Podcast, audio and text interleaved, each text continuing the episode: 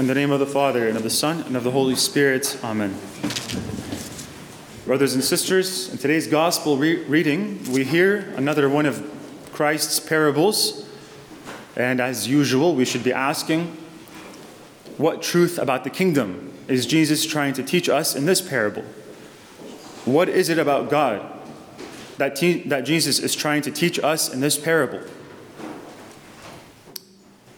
As we heard, there is a master of a vineyard, and he goes out to hire some laborers, and they agree with him with what they are, they are going to get paid after they do their work.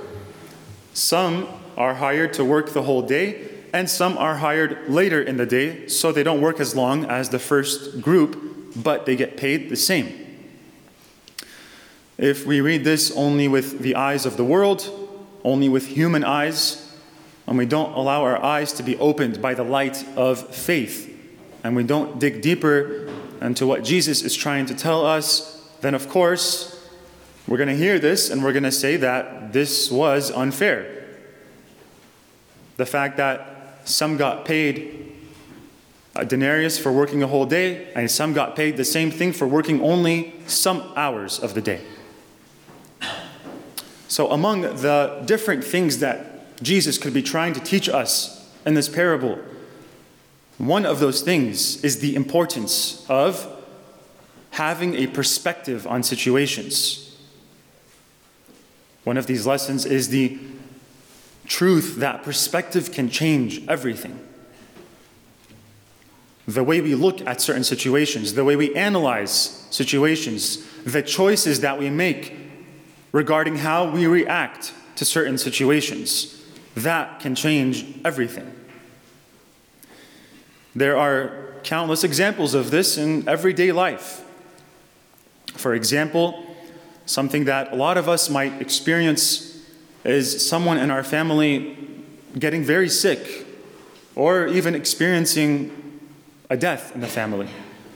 There's different perspectives that we can have in reaction to that kind of situation. On one hand, we can fall into despair we can lose sight of God and His goodness. We can doubt God. We can give up. We can stay in a state of grief. Or, on the other hand, depending on the perspective we have on the situation, we can grow closer to God. We can make an attempt to find hope in the teaching of our faith when it comes to death and passing on to the next life. We can grow, grow closer to our family in that kind of situation through relying on each other, strengthening, strengthening each other, maybe developing a regular habit of prayer. As you see, perspective matters. How we choose to see a situation and to react to it, it matters. Another situation that a lot of us might be able to relate to is coming to Mass. On one hand, we can see coming to Mass as a burden, as something kind of annoying, something that cuts into our day, where we could be spending our time elsewhere. We could reject coming to Mass because we don't want to see certain people there.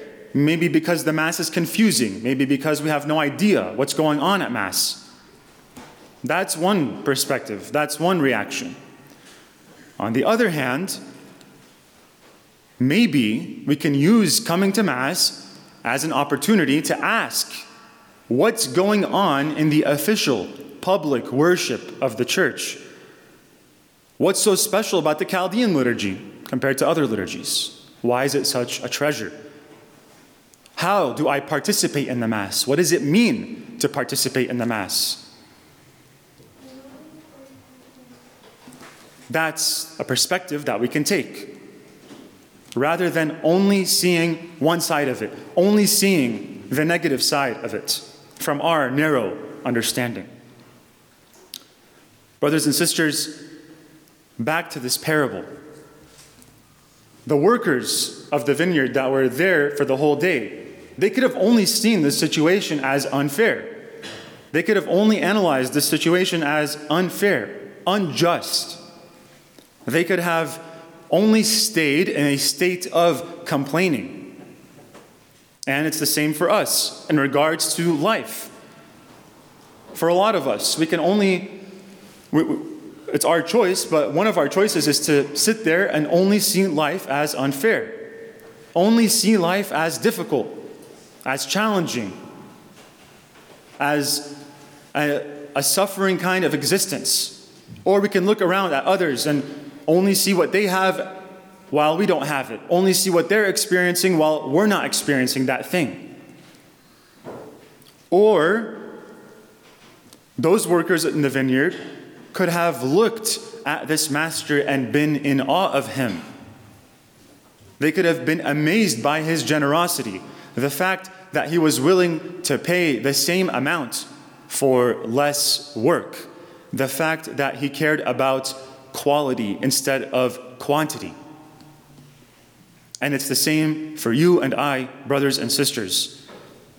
Instead of looking around and constantly complaining and constantly seeing things as unfair or challenging or painful, we can look at this existence that we have, this life that we have, and see the fact that there is a God and that He is good and that He chose, He chose to create us even though we constantly mess everything up with our sins, with our stubbornness, our hardened hearts, when we choose against His love, when we choose against goodness, when we choose to reject His love and thus reject loving our neighbors, oftentimes.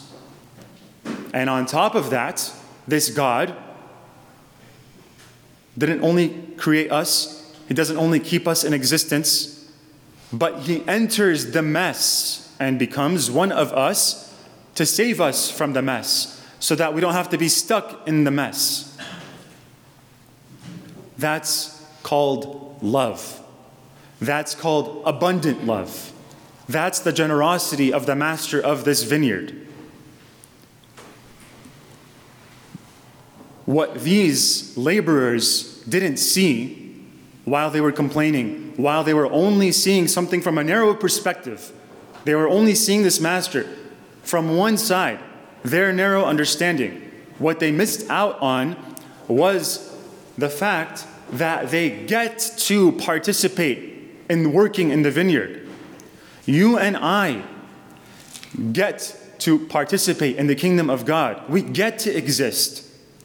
We get to be part of God's narrative. We get to be part of the story of salvation. I get to be a priest. You get to be moms. You get to be dads. We get to have our families and to be in the situations that we're in, whatever shape that might take. That's the point. We get to be loved by this God who is in love with us, no matter what especially when we choose to come back to Him after the mess that we've made. Brothers and sisters, if we fall into the same trap that this first group of laborers did, if we get stuck in a state of complaining, if we get stuck, stuck in a state of having such a narrow and limited and incomplete perspective, if we get stuck in a state of insisting on what we want whenever we want it, then we're going to miss out on the big picture. And that big, big picture is a beautiful one. It's a picture of a father who's infinitely in love with his children. Amen.